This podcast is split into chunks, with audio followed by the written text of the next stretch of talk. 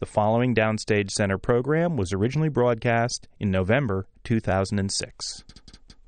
Welcome to Downstage Center, a presentation of XM Satellite Radio and the American Theatre Wing. I'm John Von Soosten, Program Director of XM 28 on Broadway. And I'm Howard Sherman, Executive Director of the American Theatre Wing. Today we're joined by the producers Fran and Barry Weissler. Welcome, Barry, Fran. Thank you. Glad to be here, John. A few uh, credits over the last couple of decades. Uh, most recently, Sweet Charity, the revival with Christina Applegate, Wonderful Town, that revival with Donna Murphy and later Brooke Shields, Annie Get Your Gun, the revival with uh, Bernadette Peters, the still long running revival of Chicago, Grease, the revival with Rosie O'Donnell, way back to Othello back in uh, 1982. That's right. But a big date coming up November 14th, the 10th anniversary of Your Chicago on Broadway, which was originally on Broadway in 1975. Then it played five performances at New York City Center, part of the Encore series. It was acclaimed and it was revived by you guys after that. So, how did that get going from Encores to where it is now on Broadway? Uh, well, Fran, I'll take that uh, question. You can add to it. Um, no one truly wanted to transfer the production that was shown at Encores. And Fran and I couldn't quite believe that because the Saturday afternoon we saw it, um, it, it just bowled us over. It was a marvelous, wonderful, magical piece of theater. And you were not involved. You were just audience members. No, we just just went to see it. Uh, mm-hmm. Heard nice things about it, mm-hmm. but uh, it wasn't nice. It was amazing. Uh, and we uh, immediately called John Kander and Fred Ebb, who were friends of ours, uh, we having done Zorba and Cabaret before this, and uh, asked them if we could please throw our hat in the ring to bid for the property. Uh, and both of them said, You don't have to throw any hat in, nobody wants it, it's yours. And that still, to this day, amazes uh, Fran and me that no one saw the, the quality, the entertainment value that was inherent in this production. All they saw was a band on stage, the performers pushed down to the forestage, and uh, all our lovely colleagues thinking that no one would pay a hundred dollars, although it wasn't a hundred in those days. What was it, about seventy-five or eighty-five? Nobody would pay that price to come see what they quote thought was a concert. Uh, we saw it differently. We saw it as a, um, a, developed, creative piece of theater.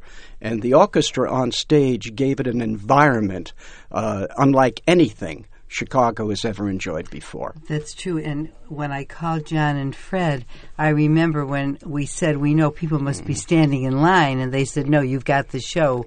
We couldn't even believe it. And finally, I said to him, What do you think is the reason? That nobody wants it, and we want it so desperately. Mm.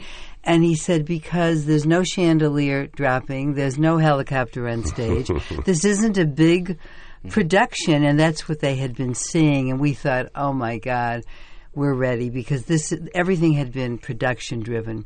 This was performance driven. Well, the the original production in '75 with Jerry Orbach was successful, but not a smash hit. It wasn't a big big hit, and it was fully produced on stage. So, what did you see in this, other than what you've already said, that you said to yourselves, "We're going to make money on this. This is going to be a success"? Well, as I said, it was performance driven. It was about the actors and it, hmm. and one costume, one set, the orchestra on stage. You had to focus on the performances. Hmm.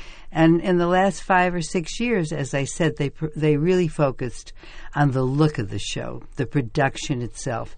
And I also think it had a lot to hmm. say. It was at the time right after OJ it was really about if you're a celebrity and you have a great lawyer, you might get away with murder, which is exactly what our show was about. So I think it mm-hmm. just was cynical enough, smart enough, mean and lean enough. It just clicked, and I can't believe it's 10 years. and as we talk about 10 years, we're going back to Encores itself was very new. This was within the first couple of seasons of Encores at That's that true. point. Yes. So there wasn't what's now become Encores has become a place, largely due to the success of Chicago, that people go and look and say, gee, are there shows that we should revive? But resisting the temptation to fully stage it? Did you at any point say, no, we want to realize it more fully and, and move it a little out of the concert and, and into a conventional production? That's such a good question, Howard. Fran and I never for one moment wanted to change the style of the piece. We had been trying to do Chicago for years, but we knew we needed a special cast and a style, and we couldn't get it. It was just serendipitous that we went to Encores that day, that they have an orchestra on stage which forces the action down, and just by, well, good taste, I would say, Ann Reinking, Bebe Neuwirth, James Naughton, and Joel Grey. They're on stage with a really, really superb uh, chorus ensemble. And it was there. It was almost as if it was wrapped up and handed to us. Uh, but once we tried to raise money to put it on Broadway, Howard, the question you asked became relevant because most of the people we went to wanted sets, they wanted costumes. They wanted the cast changed. They didn't feel this was the right cast. So we just stood our ground, put most of the money up ourselves. Isn't that nice? Turned out to be a smart business decision. What a even shame. Though, even though what is the rule from the producers? Never put your own money in a show. Well, you know, we, we don't believe in that credo. Uh, Fran and I put our money in every show we do, or we wouldn't be doing the show. We believe passionately in each piece we put on stage. But there were people, Howard, that tried to stop us. And of course, the rest is history. We opened, and there you go. Well, as we talk about the history, there there are elements of of your production of Chicago that we can look at and say, boy, these were really groundbreaking. The first being the ad campaign. You went with a campaign that didn't look a lot like a Broadway show. You had very sexy, very stark photos of of some of the women in the show, as well as as um, the stars from the very beginning. Was that a choice to try to break out of, of the typical Broadway advertising? No, that wasn't a choice. I try and Fran tries to give an organic look and feel, marketing wise, to each one of our productions. If you go back to Grease, you'll see the fun we had marketing that show. Falsettos, was a different story and a different style. Uh, no, I, I, hired a gentleman named Max Vadukul, who's a world class photographer, and Max said, "What do you see? What is it? What result do you want from me?" And I said, "I want the show to have style, danger, and sexuality." And uh, I think we achieved that. So So the next element of the show's success, now over its 10 years, that people talk about in the theater community and I think on message boards is the casting. You obviously had a phenomenal original company, but you don't retain a company for 10 years. We've seen a succession of high profile names, some familiar from the theater, some making their theater debuts coming into the show. What has your process been for for finding these performers? Well, first of all, Barry and I have a list um, of every sh- every show we do. We always have a list of who should be in the cast, but we also have fantastic casting directors. Um, we had a casting director um, that really, really, I think at the beginning it was Jay Binder, was it not? And now, um, subsequently, we are with James Calleri, who's keeping the show uh, going for us over a period of of years now. And so I think between the casting director and Barry and myself and our general manager and everyone in the office who has an idea, including the janitor, we really decide who's going to be in it. And uh, even though, as you say, we do look for names because names do sell tickets, and uh, ultimately it's not about us, it's about putting um, bodies in seats. But we've never hired anyone, I don't believe, in any of our shows that didn't have the goods. So even though they may be names, we want we want to make sure that these are names that really have the talent to do it. This was a hard show because it's a dance show, it's a singing show, and it's an acting show. Some are a little less that. Uh, They don't. You don't need to have all three components to to produce a show, but this one you really had to cast it so carefully and over a period of 10 years. We have worked really hard. uh, really hard, as has um, James uh, and his crew, to keep it going. So, do people like Melanie Griffith and Ashlee Simpson and uh, Usher come in and actually give a conventional audition? Since since you don't necessarily know that they've done this. Yes and no. Yes and no. Uh, when you're when you're dealing with someone like Melanie Griffith, it wasn't a matter of auditioning her, and she was very open to this process. It was a matter of working with her so that she could feel comfortable, that she could cut uh, the material on stage, and we could be comfortable putting it on her. So Melanie trained on the West Coast for almost six months. Then we went into rehearsal. But it wasn't until she and I agreed that she could do it that we actually set set a date for her to come into the show. So when you bring these people in who are not known as theater performers, who may not have some of the same skills that a person who grew up in the theater would have, do you have to make any changes in the show itself to accommodate them, or do they have to learn to do the moves, the dance moves, the singing, that sort of thing? By dint of their personality, things change. Usher is a fantastic dancer, so things get added. They are sculpted a little, a little differently than we might for Huey Lewis, who's a wonderful singer. But basically, the show stays the same, and it stays the same throughout the world. John, we've done this production.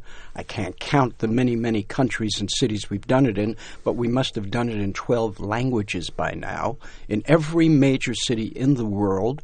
Uh, I wanted to play Iceland just once, Just so I say could you've say. I no that we've hit every continent in the, in the world. Uh, but uh, that still wait waits to be done. I have to go up there, I guess, and, and play for Explorers for one night. What's really exciting is when Barry and I travel uh, to see the show, we may not go to Buffalo, but we go to Russia uh just to hear it in different languages. I think when I just mentioned Russia because I think it was the most exciting and passionate of all. We never expected it, but in Russian and, and the passion of those actors and the excitement uh, that they brought, and we were very concerned about our audience, so they'd all sort of sit there with their hands folded and sort of a stolid kind of group. They were amazing. I mean, being in Russia was an experience for us. But we have been wherever it's exciting to go. Barry and I go. And we've seen it in France and French and in Spanish and in Russian and in Swedish and, of course, in, um, in London, where it's now in its ninth year, by the way. And, of course, in English in, in here and there. Of, of the various countries, what's the toughest audience? Oh, that's that's a good question. Uh, it did not work well in Italy. Really? Surprisingly enough, they didn't accept it. I thought, oh, this was a slam dunk, you know, sexuality and danger and uh, uh, very few costumes on all of our actors and actresses. But no, they just didn't. I don't know what it was about the Italians. It just didn't take. I don't Uh, think they love theater so much as they do opera. I mean, um, and Yep, and they love sex, Fran. They love sex, but maybe But- maybe in the house and not on the stage. well, that could be. but Fran, your, your, your, your point about loving opera, big, huge sets, big cast, and all that, and this is the This kind is of the ant- an- opposite. antithesis, yeah. yeah, it really is That's the true, opposite. John. Yeah. Yeah. I don't know. That was a big surprise to us. Paris was okay. It wasn't the greatest uh, uh, city in which we performed. It was okay, and we had a marvelous company there. Well, you said that you don't adapt really the show here in the U.S. as different actors come in and out. But do you think it's a case of it's a business issue when you play these other cities, or is it a content issue that there's a different reaction to this material based on the cultural situation you're in? Well, the two cities I just named, Paris and Rome, were the only difficult stops we've had in 10 years. Uh, we have succeeded everywhere else, and that means Seoul, Korea, Tokyo, Singapore, Hong Kong, Brazil, Argentina. I can go on and on and on. We've had raging successes, but not in those two countries. But do you think it, the show is seen the same way in all of those other countries where it succeeded, or do different things become important? I assume you have reviews translated for you or feature Yeah. stories translated. Do people react to the show differently, or are they all seeing it as, as the same indictment of, of fame and and I, I do think basically they see it the same way. Uh, in in some countries, I think they're more excited by the entertainment value and the wonderful choreography um, and the sizzle that's on stage. But basically, they see it the same way. Uh, there is no difference in the world when it comes to the justice system or man-woman relationships. Uh, I think Chicago, the film, has played throughout the world just as well as the stage play. So no, they see it the same way, Howard. But some some are a little more mm, sophisticated in a different way. Uh, the French see life differently, and the Italians see life differently, and the Brazilians love Chicago.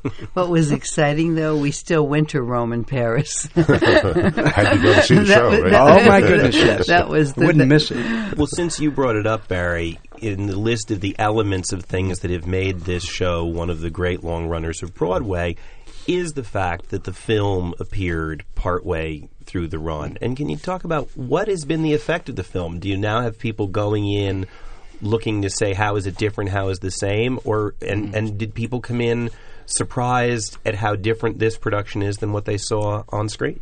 I don't know that, but I do know that I, Barry mm-hmm. and I loved the film. I mean, I thought the film was just terrific. I thought the actors were wonderful. Um, I, I was very pleased with the film, and we only did well because of the film. We did better. I mean, if sometimes a film comes out and you think, "Oh my God, why are they going to spend close to a hundred dollars to see a live performance when they can see?" Mm. A film and a, with a huge screen for eight, nine, or ten dollars. And also, kind of the corollary on that, if it's a bad film, it could kill the show. It could That's kill true. you. All I know is the film was good. It was well received. Um, it was well produced, and it did really well for us. I mean, we people just came in droves who had seen the film and then wanted to see the live performance. There is nothing really, for me anyway, better than seeing a live performance. It's really there's nothing. It's never quite the same. I remember someone asking me once, "What do the actors feel doing the same show over and over and over mm-hmm. again, eight times a week, week after week?" And one of the actors I remember said to me, But you don't understand. Every night we play a different audience. They've never seen us mm-hmm. before. So it's that excitement of playing to, and every night something happens, something, some little thing happens that changes it, that makes it endlessly interesting. You're talking about the, the casting in the movie. We talked a few minutes ago about the casting at Encores, which seemed like a hell of a good cast. Ann Reinking, Bebe Neuwirth, James Naughton, Joel Grey. And you said that there was some resistance to taking those people from Encores onto Broadway. They weren't big enough. I mean, hindsight is 2020, but it sounds like you had a terrific cast going in. Uh, what was what was the resistance? Well, you you can see we stood our ground. Yeah. Uh, that that's uh, history. Uh, there were people that just felt we needed major stars. That we had to have Michael Douglas playing uh, Billy Flynn and uh, who, whomever else was the famous female star in- ten years ago, and we just didn't see it that way. We took a chance on another production in the same manner. It was called Falsettos. Um, and it was a wonderful, wonderful piece of theater. One of the finest evenings of theater that Fran and I have ever been uh, connected to. And there was another situation where, oh my goodness, what was it, 15 years ago we did that, uh, where people just thought we were out of our minds. Uh, that it spoke of the gay community, it spoke of AIDS, uh, uh, there were uh, two male lovers on stage, uh, it was sung through without any um, spoken narrative or dialogue, and uh, we just saw it as a beautiful, beautiful statement of life. And we wanted to do it, and no one would give us the money. And again, we put most of the money up ourselves, and it was very successful. And now with Chicago, here we are looking at the 10th anniversary. Yeah. And in hindsight, who knew it was going to last that long?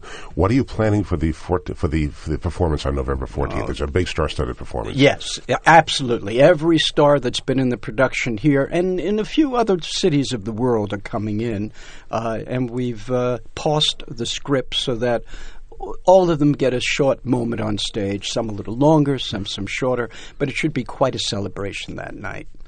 Well, I think to illustrate the work of Chicago and the work of John Kander and Fred Ebb, I'd like to play a song from the Revival CD, which has just been reissued now as a three uh, disc set, two Yes. CDs, one the cast album, one a bunch of interviews, and the third a DVD. That's right. Well, no, Oh, no, not the, uh, second the one is- is- DVD is has the songs, has the interviews, interviews. but the Second second CD uh, is uh, single cuts by all the stars Right. that were not in the original the album. original, yeah. It's quite exciting. It's a big and box a set. beautiful book inside, a coffee table style book. Right. I think the song that probably epitomizes the show is Razzle Dazzle. That's kind of what it's all about. So let's listen to Razzle Dazzle and come back and chat some more. Great. Of course, from Chicago, the current revival now facing its 10th anniversary on November 14th. That's Razzle Dazzle. We're chatting with the producers, Fran and Barry Weissler. We're talking obviously about an enormous musical success on Broadway, but John mentioned at the very beginning your first Broadway credit, which was Othello with James Earl Jones and Christopher Plummer. Mm-hmm. And but your history in the theater certainly goes back before your first Broadway show. How did the two of you begin producing? Uh, an interesting question. Let's see. I was an actor at the time, uh, and since I couldn't get any work, uh, it was uh, uh, more advantageous for me to form my own acting company so I could hire myself. and that was a, a group called the National Shakespeare Company, which goes back to the very early 60s. And uh, I met Fran during those years uh, as I toured the country. She lived in New Jersey, and we were playing a theater in her community. And was That's how she in we theater met. also? Uh, no, No. not at all. Not in the least. Nope. I was married and had two children. And that changed. I, I, apparently, Not the I hope. uh, and and one thing led to another. I began to direct uh, after I met Fran, and that was the uh, joy of my creative life. And I directed for many many years, and all of the shows we did in those days, Fran and I managed and produced, and I directed all of them. So I must have directed about 150 different productions. And at what level are you doing this? This is a small touring company. You're are you playing big halls? Are you playing schools? What are, what are, where are you playing? all playing? schools, all schools, and we discovered that there was the least red tape in the Catholic school system. So, uh, uh, two lovely Jewish people from West Orange, New Jersey, found ourselves in monasteries and convents and uh, uh, schools all day long, booking our shows for the next season. And all classics? uh, well, the, the first one was Everyman, the medieval uh, allegory, which is read in every high school, every Catholic high school in the country.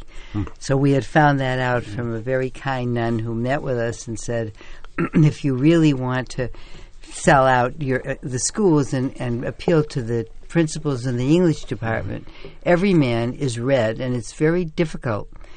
And if you staged it, it might be so much more interesting. The English department could teach it so much more easily once they see it on stage. So our very first show was for the Catholic school system, and it was Everyman, and we went home and did all our homework on it, and Barry directed it. And we cast it, and that was our very first show. And what are you doing? Barry's directing. You're working, managing, organizing. Well, we were. I was producing with him. We were co-producing, and and he directed the first show, and uh, we also had to decide where we're playing. So every Friday, frankly, I called thirty-two schools, and Monday, Tuesday, Wednesday, Thursday, Barry and I visited. Eight schools a day. Wow. We went from nine in the morning till three. Then we came home because our kids got home from school, and we were with them. And we had an early dinner. And then from like six to nine, we went to the convents and the rectories, and that's when we sold. We we we were irresistible. We were young then. we were hungry. We were starving. And, uh, and and and they really were interested, and they wanted that particular show. So it was very exciting. But, that for was on ye- the high school level. Yes. We also had an elementary school uh, company that did Tom Sawyer, The Adventures of Tom Sawyer, Swiss Family Robinson, uh, Oliver Twist, and those children's classics. Uh, and then we finally raised the bar to the uh, junior colleges and college level. Uh, where we did Shakespeare, Neil Simon, um, uh, Tennessee Williams, Arthur Miller, uh, and that went on. That went on for a number years. of years. Fifteen years, I think. And we had some wonderful actors with us. Uh, Robert De Niro uh, got his first acting job. With us. And the Doing- reason doing what? What was the shark? uh, it was the Boor. Chekhov's the Boor or the bear. It's uh, you- the, both names are your titles are used, but uh, he Wh- wh- played, which was not done in elementary school, was it? no, no, that, that was High that was school. high high school. school? High school. Uh, Bobby was a dear friend of mine. We matriculated through acting school together with Uh-huh. Stella Adler, so I knew Robert, and it was you know no brainer to put him in the company. We paid Bob, I think fifty or sixty dollars a week, $65 and he had to help me load the uh, U-Haul. It That was- Presumably, we're still in the 60s here. Oh yes. Oh my goodness, because he got a call from a fellow named Brian De Palma. I remember when we were in Gladstone, PPAC, playing at Catholic Girls High School. And he came to us, I remember, and said, I got this call from this director, Brian De Palma, to do this uh, movie called Greetings. It was And either Greetings or it Mean was Streets. It I was can't Greetings. remember. It was Greetings. That It was De Palma, it was Greetings. It was Scorsese Greetings. was Mean Streets. Yes. well, it might have been him. Who knows? No, no. Doesn't matter. One or the other. And- and- I, know, I know it was greetings, and and he came to us and said, "I have a chance to do that." And I remember Barry looking at him and said, "You'd rather do that than Chekhov?" anyway, he went back to him and said, "My producers aren't going to let me out because I have to d- play the Catholic schools system during the day with Chekhov." And I remember. Brian De Palma shot around our school schedule so he could do greetings, and for Bobby De Niro, the rest is history. I Any mean, chance- that was it for him. Any chance we'll ever see him as Billy Flynn? Oh, I rather tried. doubt it. I've I rather doubt it. Now, you had said- great, great actor. you had said before that the, the Catholic schools were the easiest, the least resistance. Was that because of the material that you were bringing to them? No, what happened is that um, when we started to sell the school system, because we, we knew we couldn't go to Broadway right away. We had two kids, and we were concerned about you could you could um, open a show, close it, and you're starving in a garret. It may be fun with two people, but with four, it isn't so much fun. So we went. We figured the schools would never close. So we went to the public schools in our area, and we found out that the public school system cannot charge during school hours because one parent can have five kids, one can be poor, one can be rich. It just wasn't democratic to charge during school hours. So we really didn't know what to do, and we were sort of desperate. And I remember calling a very close friend of mine. Uh, my best friend happened to be Catholic, and I was speaking to her and whining about what are we going to do, and we're married, and we have no money, and we're eating baked beans all the time. what are we going to do? And she said, "Why don't you go to the Catholic schools? I mean, the Catholic schools will charge during school hours."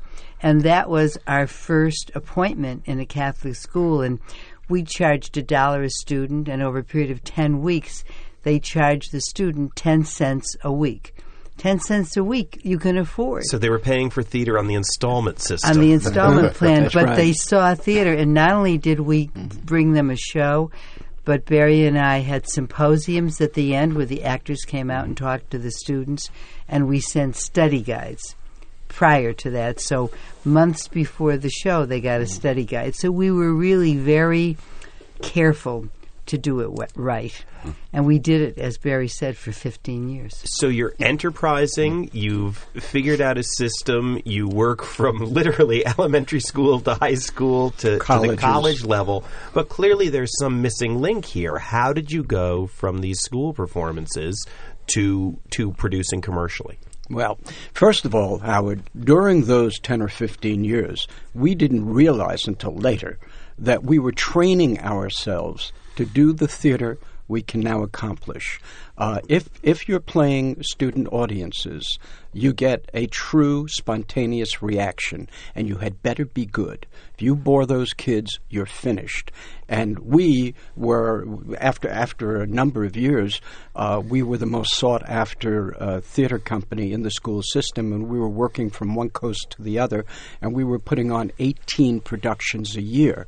That's how successful we had become, and the success came because we did good work for these young people, and they enjoyed it, and they looked forward to seeing us again. So we didn't realize that our instincts and our taste were being honed by what we were doing in those years.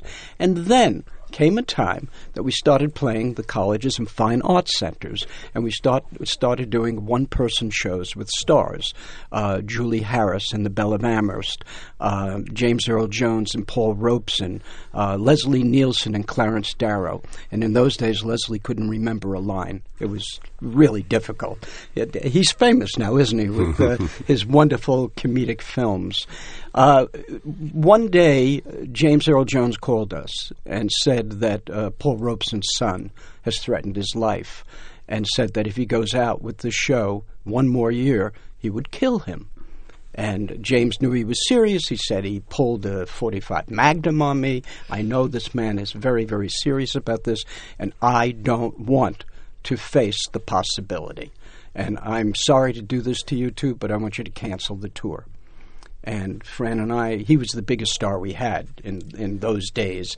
And Fran and I knew that we would be losing uh, all of our income for the year based on his pulling out. But we allowed it, and he said to us, I owe you one. Hmm. And I was racking my brain trying to figure out what to do. And Fran and I talked about it and talked about it. And I was looking in the paper one day and realized that uh, Christopher Plummer was the star of the Stratford Shakespeare Festival for that season. This is the Stratford, Connecticut. in Stratford, in the Connecticut. That existed. And they were doing an entire season with Christopher as the star of each show. I think it was Henry IV, Part 1 and 2. I called and spoke to a fellow named Charlie Parker and said to Charlie, I wonder if you'd be interested in throwing one of the productions out and putting on Othello. I can guarantee you, I hoped uh, mm. I, I, could fulfill this, I could guarantee you uh, James Earl Jones. And they immediately took to it. So I called James. He said, Yes, that I would like to do. We brought him up to Stratford. He played it with uh, Christopher Plummer. Uh, we unfortunately got rid of the director, who was a very, very tough English fellow, uh, and hired Zoe Caldwell because the show just wasn't good enough, not for Broadway at least. Zoe came in, cleaned it up, we put Dianne Wiest in as uh, Desdemona. We redid the sets and costumes, went out on the road, and had an enormous success. It was probably the highest grossing Shakespearean production of all times.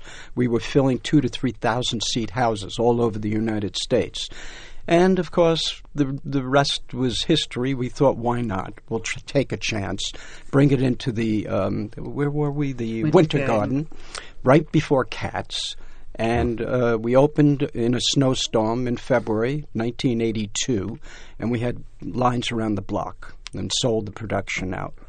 And that was it, Howard. That's And the how same it began. And season- our first Tony. That was our first Tony. And the same Fellow. season, you did Medea? Yes, we because did we had Zoe. with Zoe Caldwell because we had become friendly through Othello. She was doing that at the Kennedy Center, so we brought that in. And Your Arms Too Short to Box with God, a gospel show. So that was the first year. Now, did, did you put your own money into those two shows at Um, that point? I'm sure we put something in, but I don't. I but don't think you, we you, had. you had to go find backers. Yeah. So here you are, neophytes on on Broadway. You've got tons of experience doing Catholic schools and universities all over the country. How did you raise the money then? How did you go in and say, "Give us the money to put us on Broadway"? Well, uh, for Othello, uh, after we saw the success of the production on the road, I went to CBS. Uh, oh, I can't remember the title of the division, but it was their fine arts um, um, televised uh, uh, division, uh, where they televised classical works. A fellow named Cy Leslie, at least I remember his name, uh, and uh, I convinced them that this was the way to go, and they could film the production and uh, James and Christopher made a deal for so doing, and they gave us all the money. And that's how we got it on the Broadway stage. Oh, Mid- so we had James Earl Jones and Chris Plummer. It wasn't exactly yeah, uh, chopped liver. chopped liver. so, so it wasn't that difficult to raise the money for that production. Medea was much more difficult, but I had Roger Stevens as a partner, and together we cobbled the money together. Uh, and Your Arms Too Short to Box with God, we had already produced and was on the road before it came into New York. That's how we did that. As I'm sitting here listening to you talking about Chicago, how you took a show which was, some said understage, should have had bigger sets and bigger this and bigger that, how you found a way to approach Catholic schools and universities, and now you're going through CBS, which is not known as a Broadway producer. It seems like you think outside the box quite a bit. You, you find expedient ways to get things done. Is that is that basically true, do you think? I, I don't know, John. We just do it, and I guess you can look back at it now Well, and say that's outside the box. Well, it may, may, seems maybe I should say that you make opportunities for yourselves. You, you create opportunities. perhaps. Yeah, Yeah. I won't argue that point. In fact, that's good. Thank you. You- you kinda like I that, think we don't you? do. I- Okay. I think we do. As we talk about transitions, it's interesting that, of course, you had your roots in doing primarily classical and dramatic work, certainly plays, and your your first productions on Broadway were classic plays. But fairly quickly, you transitioned into focusing on musicals. And I'm wondering whether that was a conscious business choice or you just had an opportunity to do work you hadn't been able to do before. but uh, that's not quite true, Howard. Uh, you, I don't know what you have on that list. I'm but certainly there was skipping over things like the Macbeth and the Cat on the Hot Tin Roof. Full you know, we're- Gallop we're with in there. Mary Louise Wilson. Mm-hmm. This is Our Youth with Mark Ruffalo. Um, uh, what else have we done, Fran, play wise? Can you help me? Well, we just said Cat on a Hat Tin Roof with Kathleen Right. Turner and uh, uh, My Thing of Love, which is Right. not, which was not terribly successful. So, so we have gone into uh, dramatic renderings also, Howard. No, but we have done a, uh, many musicals. I think um, we're really interested in in the American public um, seeing our work and hopefully enjoying our work. And it seems to me that most people, if they have the money to go to the theater, they go on an anniversary, they go on a birthday, they go once or twice a year. The the, the average person, and um, what are they going to go see? I mean, once or twice a year, they're going to go see a musical, and I'd like it to be ours. So one of the things that we enjoy, and I love the collaboration with, between uh, not only the the book writer, but the uh, lyricist and the composer and the director and the choreographer. It's a very exciting collaboration that we're that we're part of. So I love all that, and I think most people love musicals. Well, you get down the list of musicals. I may, I may miss a few. Sweet Charity, Wonderful Town, and I purposely am skipping uh, Seussical. Uh, Sweet Charity, Wonderful Town, Annie Get Your Gun, Chicago, Grease, My Fair Lady, Fiddler on the Roof, Gypsy, Cabaret. They all have the word revival next to them. Any reason for choosing revivals rather than going for original work? Uh, we we've been working on originals. Uh, it's very very difficult. No, I'm I'm not saying that you haven't been, but I'm saying these are all revivals, most of them very successful revivals. Well, uh, the the truth be known, we have a, a reasonably sized company. Uh, we have a, a fairly substantial overhead, uh, and in order to keep us intact, we have to do work year in and year out. Uh, the revivals you just read off that list were the ones that came to mind at the time uh, to keep uh, cash flow going uh, and also to uh, uh, uh, allow our creative juices to flow. But while those things were being done, we were always working on new musicals or new plays. Uh, it's just difficult to grow a new project for Broadway. Well- you know, and I, I always resent um, even the word revival. I don't know why. I always think it's it, it sounds as like it's a little demeaning. And I always thought, well, what about opera? I mean, Carmen and Madame Butterfly. Mm-hmm. Nobody says, oh, it's, we're bringing a revival of Carmen. It's like the greatest thing. Or Shakespeare. If you consider Macbeth, if you consider As You Like It, if you consider Hamlet, I mean, those are great, great classics. I, frankly, and I think Barry too, I really am so proud to be bringing certain great shows, Fiddler on the Roof and Gypsy and Sweet Charity and Chicago. When you think of the of, of a, a whole new generation of theater goers that get to see great classics, I, I think it's kind of exciting to be doing them. As far as new shows, we got involved with maybe 20 new shows. Something always happened that made it not possible to bring it to the front. I don't know what it was, whether we lost the director, whether we reread the script 30 times, decided it wasn't going to work. There were always reasons, and as Barry said, we have to feel very passionate about what we do because it's so damn hard. And if you don't love it, you might as well not do it. Well, taking the word revival out of the equation, let's just say new productions of classic material. Uh, virtually all the shows that I mentioned are shows that you feel good when you leave the theater. You can leave humming the songs and all that. Do you choose them because they're kind of like an old shoe? They're comfortable. The audience knows them, and they'll they'll go back to see them. No, not at all, John. Uh, we choose them because they're the best uh, of what has been created in the musical theater, and uh, we, since we weren't there at the beginning, we'd like to be touched by that genius of uh, the Gershwins uh, or uh, Joe Stein and. Bock Harnick, John Kander, Fred Ebb. So we take the best of what's available. And then if we can cast it properly and bring in a key director, uh, we do it because it's worth doing. And I can, you know, John, when you're doing a show, revival or new show, you have to sit there in rehearsals and previews a hundred times, two hundred times. And Fran and I draw a line at being bored by our own work. Mm-hmm. So we're going to sit there a hundred times to watch a show. It better be good, and that's why those were chosen. John skipped over in his list of, of the musicals he was reading. He said purposely he was skipping over Seussical. I want to ask about Seussical because it's an interesting case of a show that didn't have the longest life on Broadway, but is now grown to have an enormous afterlife. That's right. Do you think that there's enough opportunity now for the material on Broadway when you can find something that's obviously connected with an audience above and beyond its Broadway life? Do you think that the marketplace is just growing so difficult that, that new work can't be seen for itself?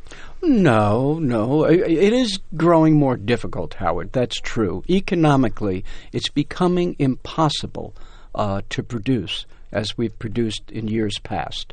Uh, it's getting silly. I mean, you you should see the cost of a show nowadays against what we paid ten years ago and twenty years ago. Uh, the costs are running exponentially, and not just uh, labor costs, but advertising uh, is a terrible, terrible impediment uh, to keeping your budget in line. Uh, and since all of the theaters are booked now, the theater owners uh, are coming in with a sledgehammer. So it's no longer a buyer's market, it's a seller's market. And the cost of shows are growing terribly high. So that that makes it a little difficult to keep producing. But I forgot why I got on this Seussical. tack. What was the Seussical. Well, just asking about the receptivity to new material or the ability to do new material on Broadway. It's so hard. You, you've answered it. Yep, it's hard. Seussical is a fun uh, case. Uh, it should be a business, Harvard business case. Here's a show that we took over in Boston, which was having terrible problems. I thought we fixed it admirably truly a beautiful production. Rob Marshall came in, did some wonderful, wonderful work. Uh, we opened uh, to tremendously enthusiastic audiences, and the critics came in and, in their uh, elitist manner, butchered us killed us. So what happened on this production? And listen, I only blame us. If, if we don't get it right, it's our fault. It's the critics can't make or break you.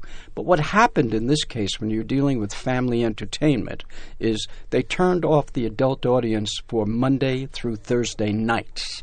And what happened is we sold the families out Friday through Sunday. It just wasn't enough. But it was good enough to prove that once it went out on the road, tour wise or leased summer stock, high schools, elementary schools. It is the most leased property, the most licenses of any show in the United States today. So it proves that there was a desire to see this production in one form or another. Uh, but you know, here here you're dealing with a strange thing. Now, Bernadette Peters and Annie Get Your Gun. Again, we got very, very bad reviews. They panned us. Uh, ben Brantley was quite mean that day. Although I like him, I think he's a wonderful critic. Um, what happened is we had Bernadette Peters, we had Annie Get Your Gun, we had a good production, and we sold out. It didn't matter what Ben Brantley said or what the others said. But with Seussical, it mattered. So it's a mixed bag. We also, if I had to do it over again, I wouldn't have had Tuesday and Wednesday performances. We would have had maybe two Friday, two Saturday, Three two Sunday. Yeah. So because we it, it was a fa- yeah it was a family audience and we didn't quite we did a normal uh, run and we should have really catered only nobody wanted to come with a date. It wasn't that kind of a show they felt especially based on the reviews. But even without them I think people needed to come with their children and we should have we should have done that. So that was our fault. Well, equity doesn't allow that, Fran, but we certainly could have fought the issue. You mentioned a critic. Um, your two most recent Broadway productions have gone even beyond critical commentary to, frankly, become to some degree tabloid fodder. How does that impact? We were talking about Wonderful mm. Town, where there was a lot of, of sniping about Donna Murphy's illness and her absences from the mm. show, and Sweet Charity, which of course had Christina Applegate's injury. How mm. do you produce amidst that kind of scrutiny? Not critical scrutiny, but uh, but commentary on how you're doing what you do and, and the problems becoming so public. Well, P- Wonderful Town, I'll, I'll speak of, uh, and then Barry can, can address the other. Wonderful Town, we got rave reviews. We got, I mean, the, the Times was wonderful to us, and they adored Donna Murphy. They adored her. And she is the one that walked away with the reviews. And subsequent to the review, she missed 71 performances we couldn't recover because people came to the box office to see a star that wasn't really a star like Bernadette Peters was considered a Broadway star. The review made her a star. So people came to see her and she wasn't on. So everybody was getting refunds and getting their money back, and, and then the word got out. Is she going to be mm-hmm. there? People would call the box office and say, "Do you think Donna's going to be in the show?" So unfortunately, I think honestly we would have had a hit if she had been well and healthy and wonderful, and people would have come, and I think we would have had a hit show because it was a marvelous show. How about Brooke Shields? She did very well in, in the show. Very yes, well. yes, Yep, yes. Brooke- She does. She does well in everything. She's Continues to show her mettle. She's she's quite a wonderful, wonderful stage performer, coming into her own now. and a wonderful person. and kind of casting against type, casting her as the plain sister. Speaking of Wonderful Town, that's the second of two shows, Chicago being the first that you took from Encores. Uh, obviously, they'd been produced on Broadway before, Encores did them, but they were both redone by Encores, and in the case of Wonderful Town, Kathleen Marshall uh, directed and choreographed that for you, and kept some of the same elements that she had in Encores, uh, more scenery, of course, and more costuming. Um, why those two shows and not some of the other Encores performances over the years? Well, I think Fran and I felt those two shows worked, and the others uh, were fine to watch for one night, but uh, should not be taken further. It was just a choice, Fran Just- and just I a made. judgment call. Yep. Now, Pajama Game, on the other hand, was another one that uh, came out of uh, Encores. And even though they changed it dramatically, they still had Kathleen Marshall, the original creator. So there was a third one that came out. Not not through you though. No. I wish. you wish. No. Yeah, yeah, yeah. Well, one final thing on, on, on Sweet Charity. How did you recover after Christina Applegate had her injury? There was, as have said, a lot of tabloid fodder, so to speak. Well, that that was a difficult one to to assess because I thought that uh, we had put on um, a lovely, lovely creation of Sweet Charity. I thought it worked. I thought it was entertaining, and I thought the audiences loved being in the theater. What happened in this particular instance is there were a lot of productions that were being held over from years past, which was very unusual for Broadway. Uh, the hit shows were running and still are running today, which is a difference in the playing aspect of Broadway. Shows are not leaving their facility as quickly. So there were a lot of choices to be made, and we became a secondary or tertiary uh, choice. And uh, Howard, back to your question about the tabloid reporting, there was so much written about poor Christina Applegate's foot that they could have gone one of two ways. They could have said, This wonderful woman is brave and courageous, and she's out there hoofing anyway, and she's very good. Or they could have said, You know, all we hear about is her foot, and frankly, you know, she's not Gwen Verdon, and she doesn't dance well enough, and she has a broken foot. And they took the, the latter tack, unfortunately, and that did us harm.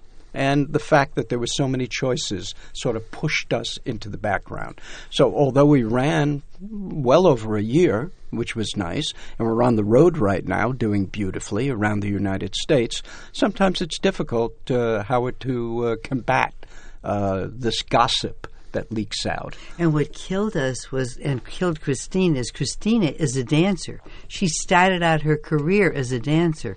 When she auditioned for us for Sweet Charity, she was brilliant. I mean, we just it we just hmm. couldn't believe what a fabulous. And here, she opens up, and practically immediately she breaks her foot. It was it was heartbreaking. That's part of the excitement of live theater. Mm-hmm. Yeah, I guess so. we just have a minute before we have to let you go with all of your productions around the world. Mm-hmm. But we have to ask, since we, we've alluded to it a couple of times, coming back to Chicago as as it approaches its 10th anniversary. Um, you mentioned that you've tried to get Robert De Niro, but he's not coming.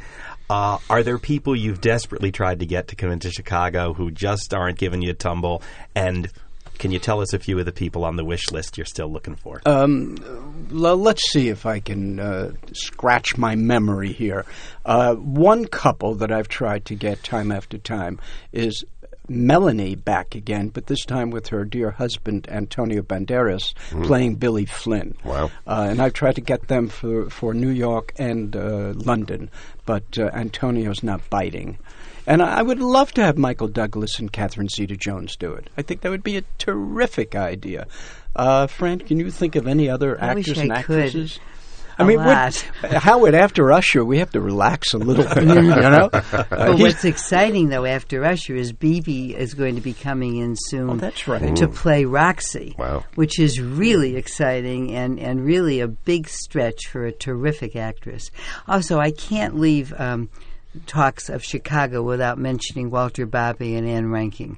I mean, they really gave us this production. They're both brilliant. What they did is brilliant. They become very good friends, and they deserve great congratulations for this mm-hmm. anniversary, certainly as much as Barry and me.